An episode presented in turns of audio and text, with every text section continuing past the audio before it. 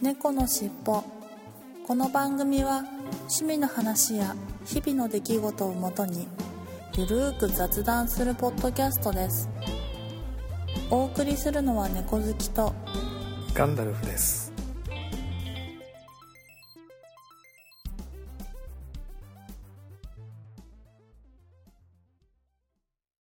猫のしっぽ。猫のしっぽポッドキャスト第524回始まります。はい、始まります。よろしくお願いします。はい、よろしくお願いします。いや、まあ例によって暑いですね。相変わらず。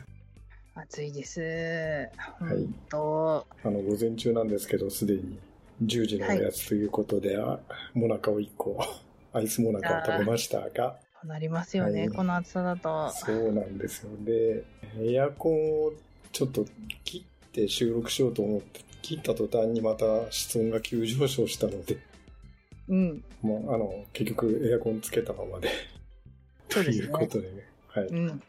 その方がいいです。もうね、さすがにちょっと車、マイカー収録は無理です、これ。いや、本当に熱中症になっちゃいますよね。熱中症になっちゃいますね、きっとね。はい。うん、うん。なので、最初からもう諦めて部屋ではい。収録するようにしてます。はい。ということで、じゃあ、今週の本編に行ってみたいと思います。はい。猫のしっぽ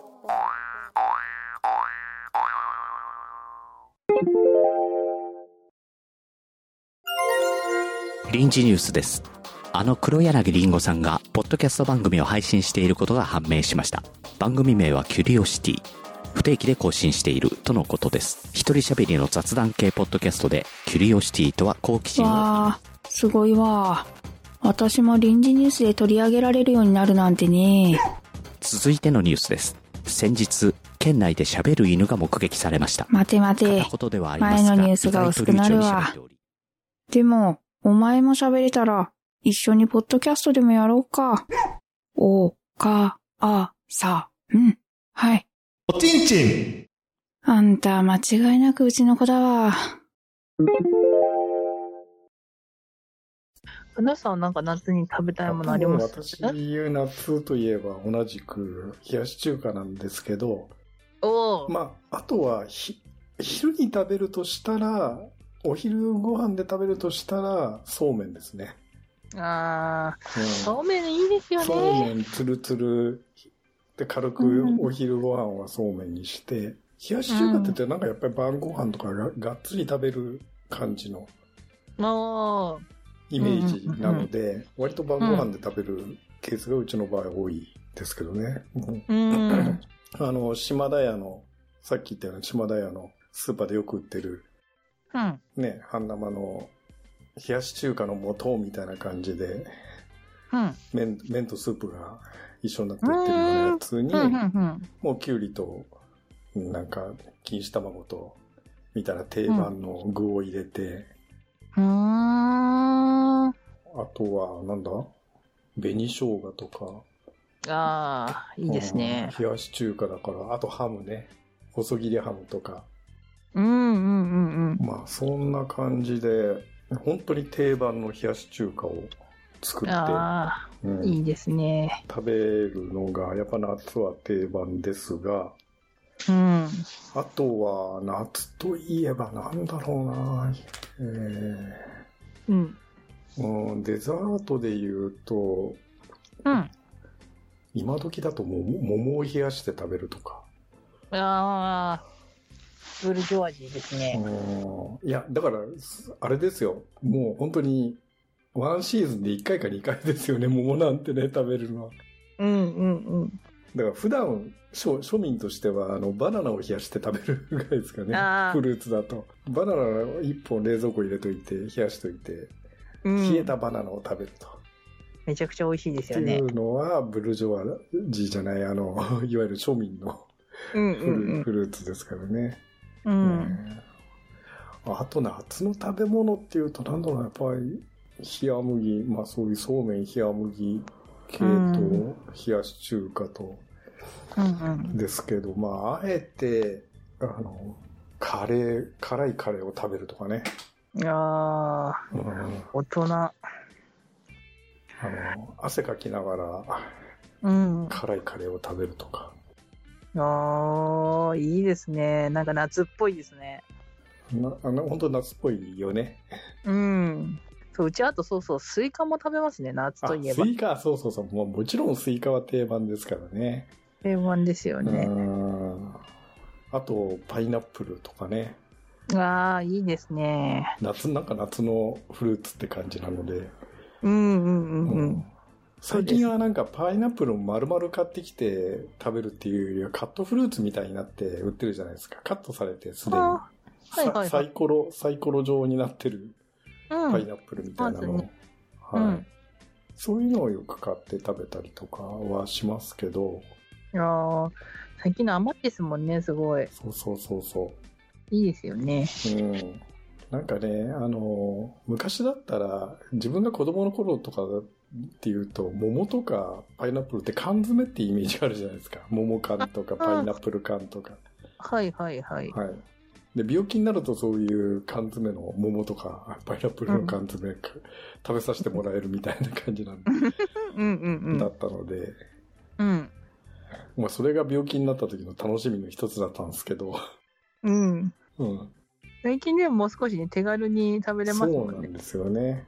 あんまりその缶詰でっていう感じではなくて、割と手軽にそういうカットフルーツでうん。食べたりとかね、うん。まあしまそうすけど。ですよね。うん。あの結構桃って食べづらいじゃないですか、なんか。皮いや、食べづらい。うん。すごい食べづらいじゃないですか。皮を剥いてる時にもう手がぐしゅぐしゅになって、そうそうそ食べたら食べたで口の周りぐしゅぐしゅになってみたいな。う。うん。まあそれでも美味しいんですけど、やっぱり綺麗にね、なんはいか切ってカットされて出てくるって、そうなんですよ。なかなかないから、そう考えると自分で剥いてうん食べるってなったらもうべしゃべしゃですよね。べっしゃべしゃになるんで、口の周りとか手がべっしゃべしゃになるんで。そうそうそう。えなりますね。えはい。というわけで今、あの、LINE にちょっと写真を1枚送ったんですが、はい。あの、シャトレーゼで今、実はみんな大好きシャトレーゼで、この完熟桃のケーキとかっていう、一番上の段ですけどね、うわーめっちゃ美味しそこの桃を、カットした桃が思いっきり乗ってる完熟桃のケーかキ。みたいなの、これは思わず買って、あの、アイスか、あの、モナカ、アイスモナカを買って帰ったついでに、うんうん買っちゃいま DM が来てたんで、もう買っちゃいましたけどね。うん。いや、わかる。こんな美味しそうだったら。る。ねえ、よご、いや、これね、本当に、それこそその、ぐっしゃぐしゃになる桃を、このそうデリケートな桃をよく綺麗にこんなんできますよね。ほんとね、なんかよく綺麗にこれカットして、うまくケーキに乗っけられるなと思って。いや、そうそう。うんあと、まあなんかレモン汁かけたら参加しないとか言うけど、まあ。言うても、自分家だとかけても参加しちゃうじゃないですか。そうそうそうそそう茶色くなっちゃうから、ねもうすぐにね、茶色くなったり、ちょっとでも当たるとすぐ茶色くなったりね、皮がね、そうそう。ぶつかると。そう、そう考えると、やっぱこのケーキ屋さんとかいう職人さんは本当、うん芸術家ですよね。まあ、まあ、プロだから当たり前っちゃ当たり前なんですけど。うーん、はいいや、すごい。いやもうこれはぜひおすすめなんで、多分、ね、あ一度買って食べれてみられるとシャトレーゼでいいんじゃないかなそうですね。もう近々、もう、あの、プリンを、プリンとアイスを買こうと思ってたんで、ああ、じゃあその時ぜひ。必ず買って帰ります。はい。あーで、さっきちょっとレモンの話が出ましたけど、やっぱり、あのー冷やし中華ってちょっと酸っぱい系じゃないですか。はい。あのー酢を入れたりとかはい。しますけど、からしとかは入れられます？からし入れます。やっぱり入れますよね。入れます。もう大人になったので、むしろからしをなしだと食べれないぐらいの勢いで入れます。はいはいですよね。いいですよねだからなんかね、そういうなんか、す酸っぱいのとからしとで、また食欲増進で夏は。うんうんうんうん。いいですなのね。で、そう。いやーもう夏というとね、本当に。うん。なんか夏の食べ物みたいので今なんかネットで調べてるんですけど、結構なんかどこのやつも鮎の塩焼きとかって出てきて、はいはいはい。鮎の塩焼き、私、あんまり1回ぐらいしか食べた記憶ないんですけど、そんなに食べたことあります？いやー、鮎の塩焼きってよっぽど、そのなんかそういうところ、行かないとね、キャンプ場みたいなところとか、そうですよね。渓流のところ行かないとなかなか普通鮎の塩焼きって食べないですよね。そうですよね。なんか、渓流があるサービスエリアとか、はいそうそうそうそうそう。じゃないとなかなか、まあ、だからって言ってサービスエリアで鮎の塩焼きあっても、あんまり買ったことないけどな。なんか、去年か一昨年ぐらいに初めて、なんか、うんと、はい。天城越えがある場所、うんと、静岡のはいはいはい。有名ですよね。有名な、あの辺はいわさびが有名で、水がきれいで有名なんですけど。なんかその辺でなんか、鮎か、なんか、イワナかな？ニジマスとかねあ、ニジマスとかそう、なんか、そうそう、鮎とかニジマスですよね。そうどれかを食べた記憶はあって、はい。めちゃくちゃ美味しかった記憶もあるんですけど、その、うん、なんせその川魚に疎すぎて、魚の名前を覚えていない。ことはあったけど、まあでもなかなか食べないですよね。まあなかなかね、あのーうん結構川魚ってやっぱりうまく、生きがいいか、うまく処理されてないとちょっと泥臭い感じがするんで、ああ、はいはいはい。うんむあの、なかなか出回らないっていうか、そういうところ行かない限りは、ああ、ねそうなんだ。あの、難しいですよね。塩焼きにしてもね。川魚って匂いするって言いますもんちょっとねね。泥、泥臭い感じの、うんうん。普通に食べると泥臭い感じの匂いが、匂いというか味がするので、あ、そなうかなかちょっとね、あのーそういう、きちんと渓流とかそういうところ行かないと、いやーむずいそうですね。と思いますね。あ確か美味しいんですけどね、そういうところで食べる塩焼きってね、ニジマスとか鮎とか、そうです最ね高。に美味しいんですけど、なかなかそれってね、その、そういう綺麗な川があって、そういうキャンプ場みたいな、うん。ね、そういうサービスエリアみたいなとこ行かないと、ない。ないので、うん、難しいんですけどね。いや、あとはうなぎでしょう、これからは。あ夏とあ、いえば、大人。土曜の牛のもう少し日。できますね。もうちょっとでうなぎですよね。はい。あーでもなんかうなぎ高いですからね。そうですね。うんなかなか手が出ないですけど。うん。うんいや、でもなんかここ数年買ってなかったし、あと、はい。まあ、私はうなぎが苦手なので、はい。自分のそのうなぎ料金を旦那の方に、あの、はい。上げれるので、はいはいはいはい。うん、きょ今年は中国産じゃなく日本産のやつを旦那さんに食べさせてあげたいなって思ってますね。あの、ふるさと納税とかいいんじゃないですか。ああ、うちふるさと納税やってないんですよね。そっか。なんか、その、帰ってくるっていうのは分かってはいるんですけど、実際本当に帰ってくるっていう、一あの、1年遅れなんで、結構時差はありますよ。帰ってくるっつっても税金が。翌年の税金に反映されるので、基本は。あ、そうなんだ。うん、そうなんですよ。実一旦はそのの値段、例えば一旦はその値段を払わ、払わないと例えば1万円なら1いけないですよね万円を払わないと、うんうんうん。あの最終的にはにいけないです8000円戻っ、2000円だけ払えばいいよねっていう2割うんっていうか、まあその2000円が、あ分で残り8000円が税金で返ってくるみたいな感じなんですけどね。ふるさと納税って。それで銀行口座に現金として返ってくるんですか？あリアルでのいや、えっと、普通にだから税金が安くなるってだけですね。ああ、翌年の税金翌年がの、税金がその分安くなる引かれて安くなるっていう感じで帰ってくる。まあ帰ってくるっていうか、まあだからその分が税金として安くうん、まあなるっていう。なるっていう感じですけどね。うんうんなのでちょっと実感しづらいですけど、うん。うん。毎年、まふるさと納税でやってます？うなぎ。えっ、とね、うなぎもそうですね。だから、あの、基本的にはふるさと納税って地元の品を返礼品にするんで、もう基本は国産しかないから、国産うなぎが安く買えるよっていうそうですね。ことなので、割とうなぎとかね、そういうのはやってますね。ふるさと納税では。か、うん。あと、さくらんぼとかね、山形の。ああ、いいですね。うん。やっぱり食べ物いいですよね。いいんだけど、当たり外れがあるんで、やっぱり。あ、そうなんだ。あ今年は失敗したよね、みたいな。あの、ありますか？もうたまにあったりしますよ。それ出来ね、出来は、出来不出来は当然天候に左右されるんで、例えばそういう桜んぼとかね。ああ、そっかそっか。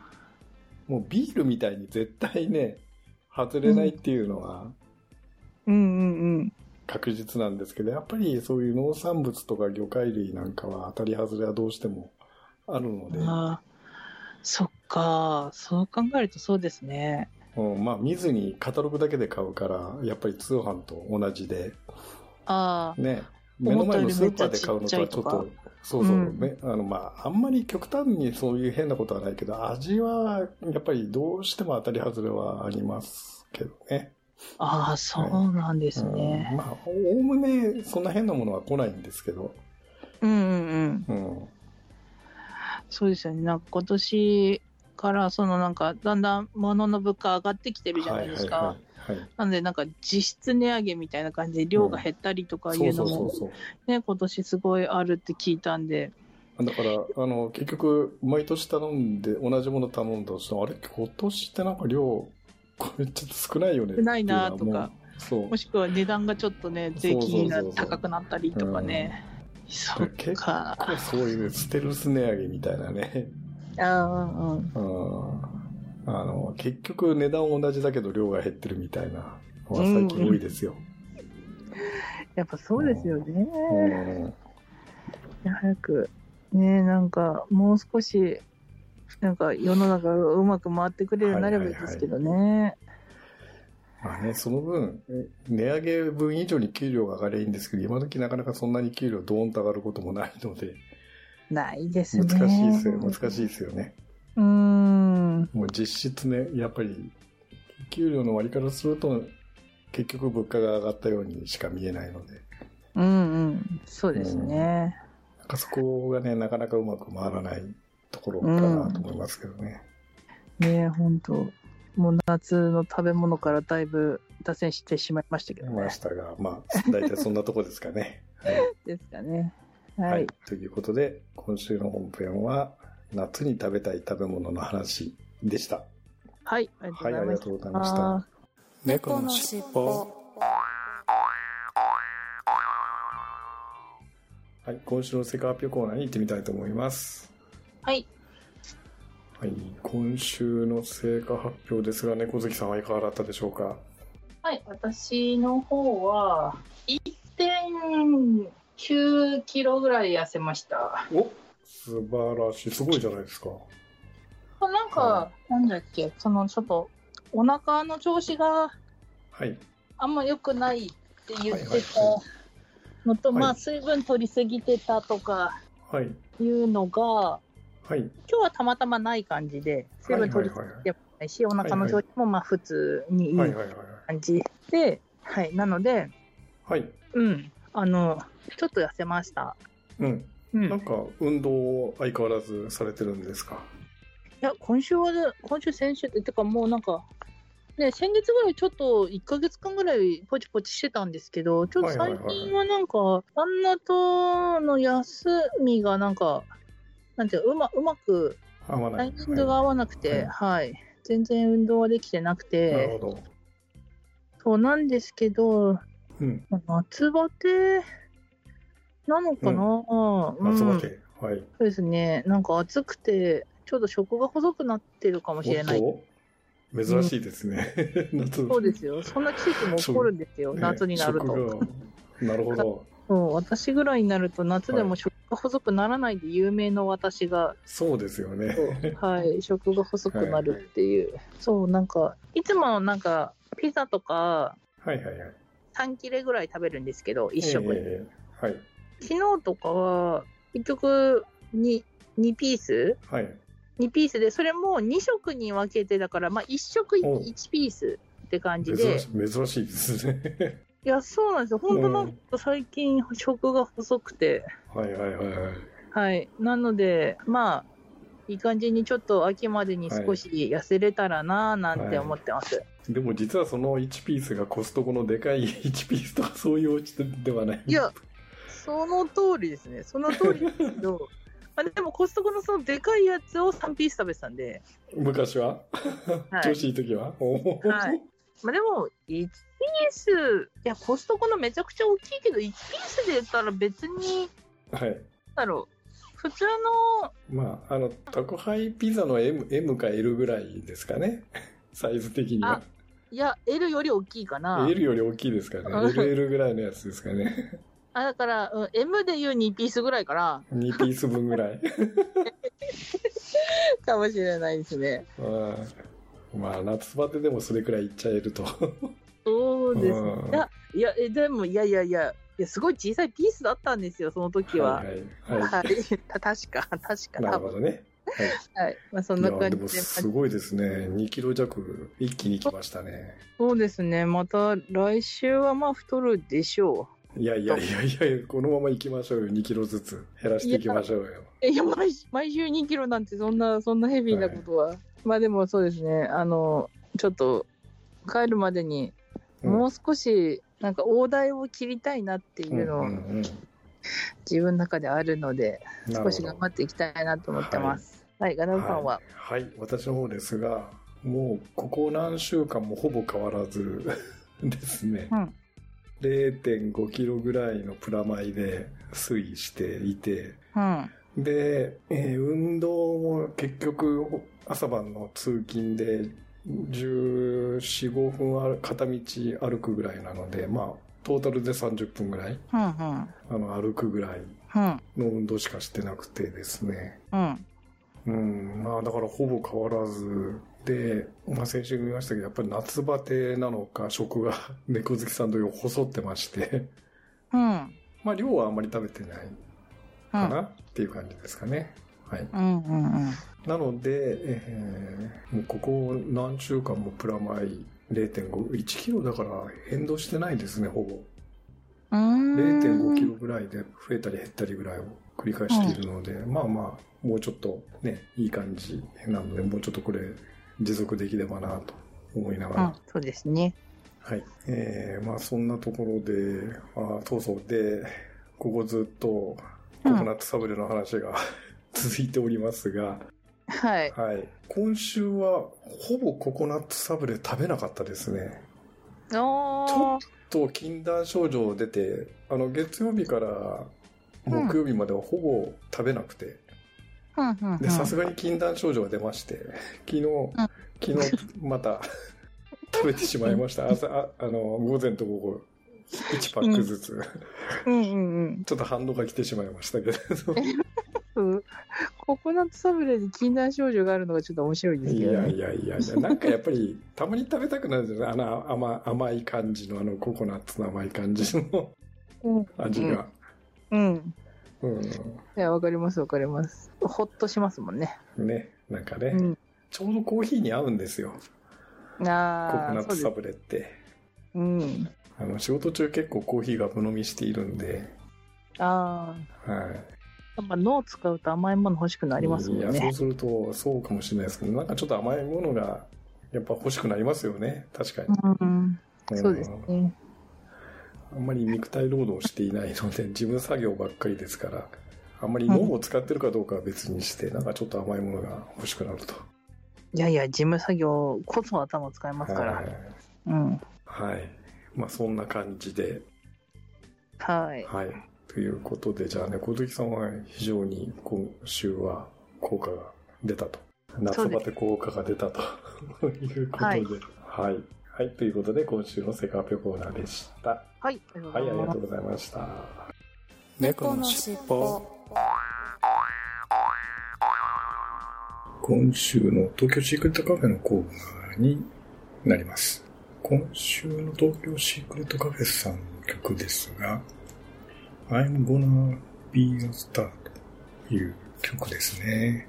いつるさんに楽曲紹介をいただいていますが、これまでもいくつか組曲に挑戦してきましたが、今回は往年のハリウッドをイメージした王道のサクセスストーリーに挑戦しました。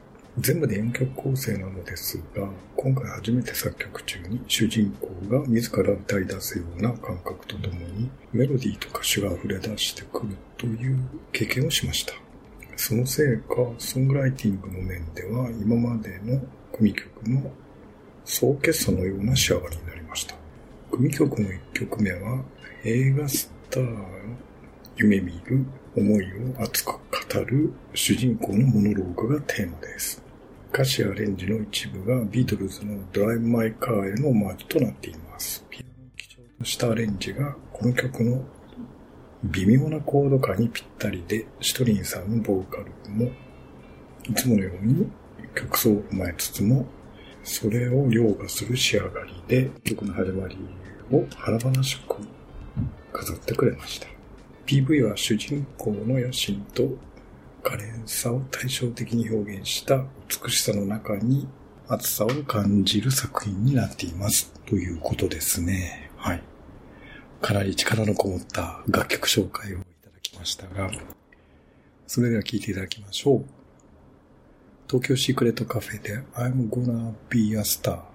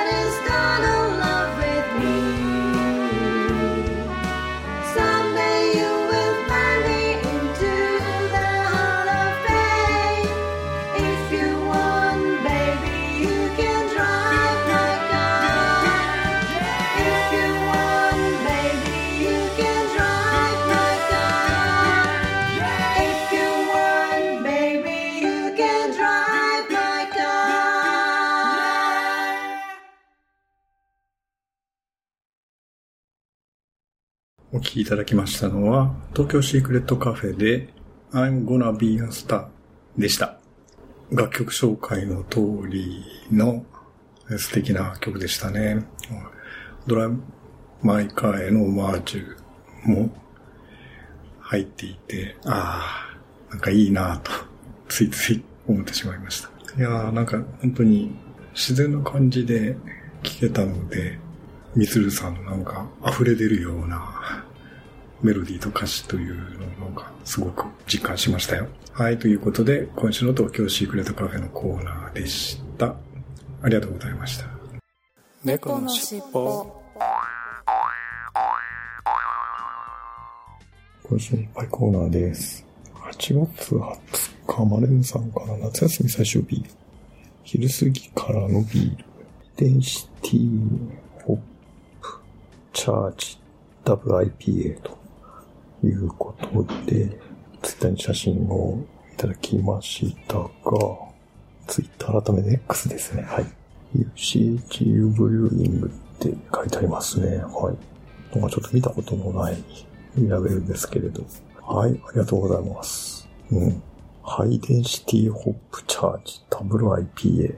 ああ、それで HDHCDIPA って書いてあるんですね。なるほど。はい、ありがとうございます。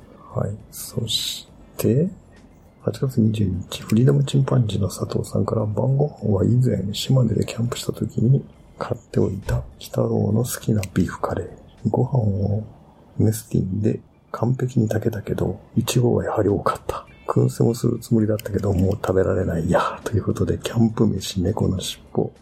今週の一杯のハッシュタグつけて、X の方にいただきました。はい。ありがとうございます。いや、キャンプで、ああ、もう、鬼太郎の好きなビーフカリーということですね。あと、サラダと。はい。わあ、カレーライス。美味しそうだなこれ、キャンプとかでこの食べるカレーライス最高に美味しいんですよね。で、ビール。いいですね。もうなんか最高の組み合わせですね、これね。はい、ありがとうございます。ということで、今週いっぱいコーナーでした。ありがとうございました。猫のしっぽこ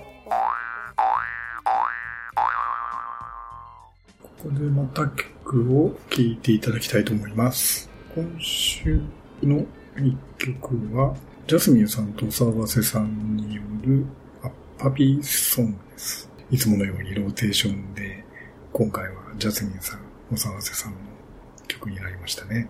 はい、それではお聴きいただきましょう。えージャスミンさんと沢瀬さんで、アッパピー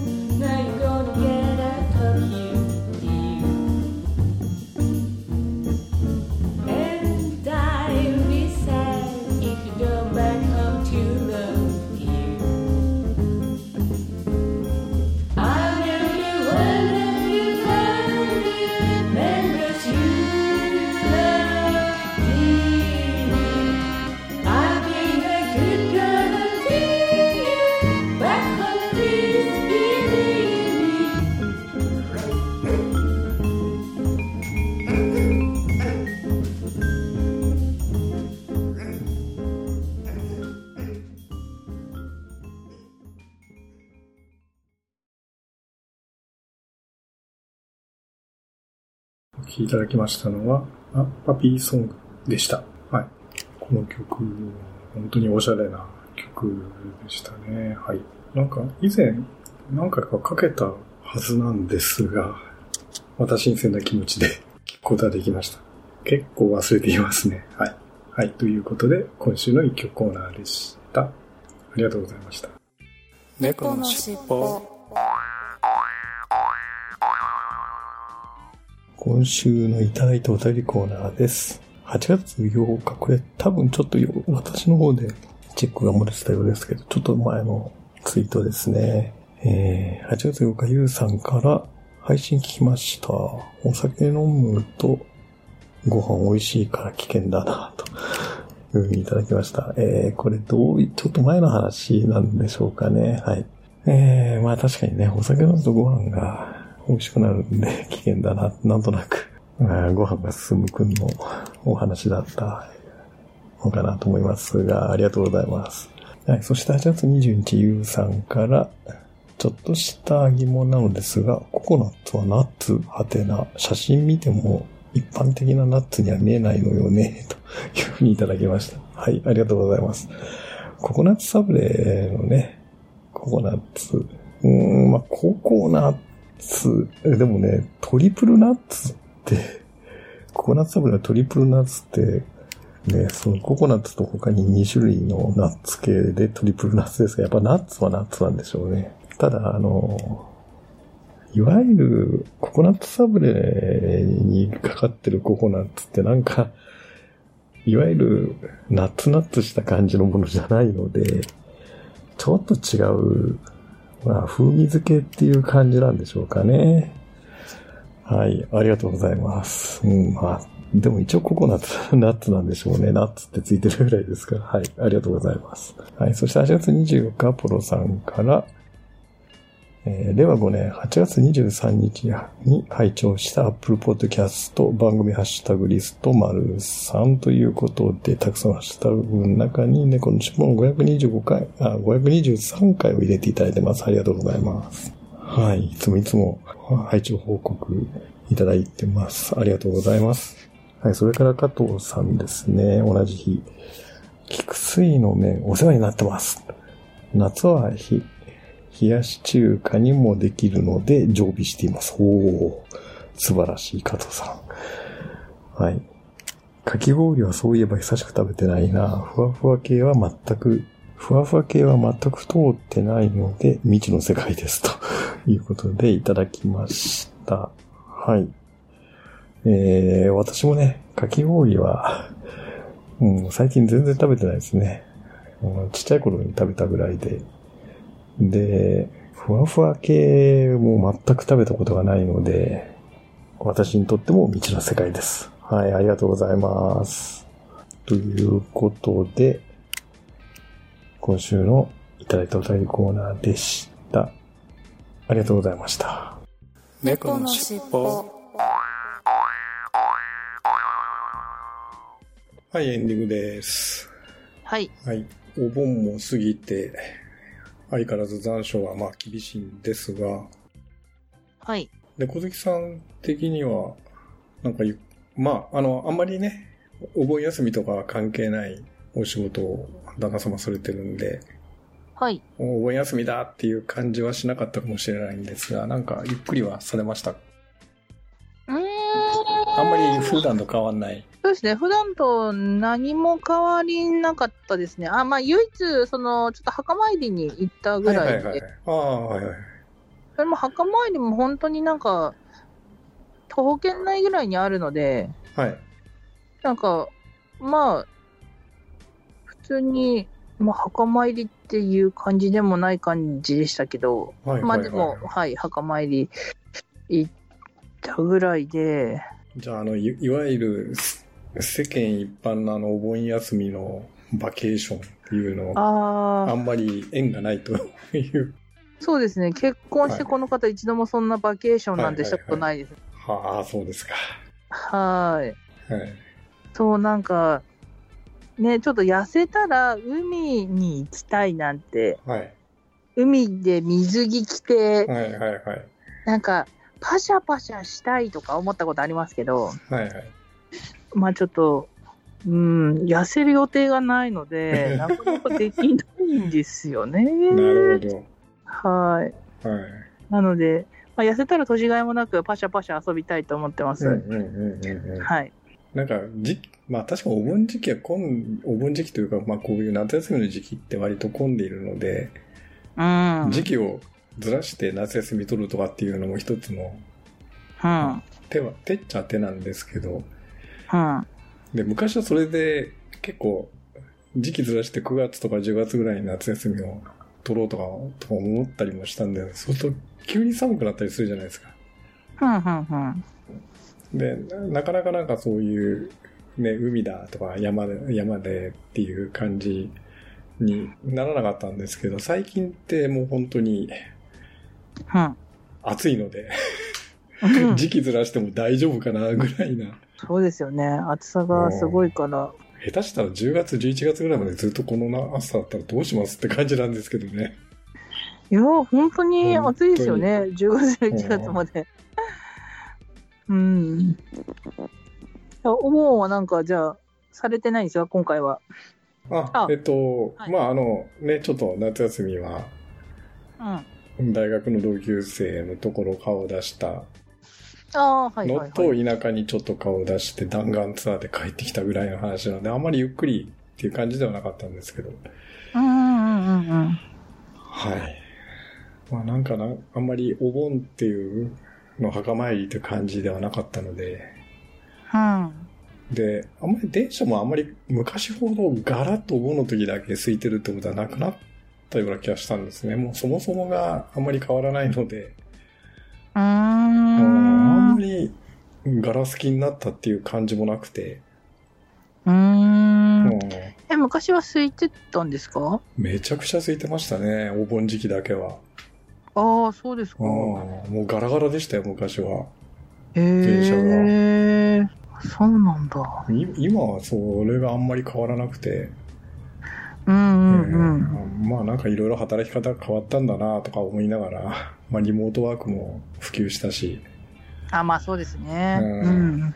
お盆だからってみんながね、一斉に休むっていう、まあ、割と休む人は多いんでしょうけど、そんなになんか一斉に休むっていう感覚でもないので、うんうんうん。あんま。り、まあ、いろいろ働き方は変わったんだなというふうにちょっと思いましたね。はい。ああ、そうですね。うはいん。はい、ということで、えーじゃあいつものお願いします。はい。ではでは行きますよ。はい。せーのも。次回次も回も聞聞いていてくくだださいさいねね。。はい。最後までお聞きいただきありがとうございました。また次回のポッドキャストでお会いしましょう。それではいつものように、えー、カズの猫さんにご提供いただきました猫の尻尾のエンディングテーマ、三毛猫風の歌を聴きながらお別れしたいと思います。はい。それでは失礼します。はい。失礼します。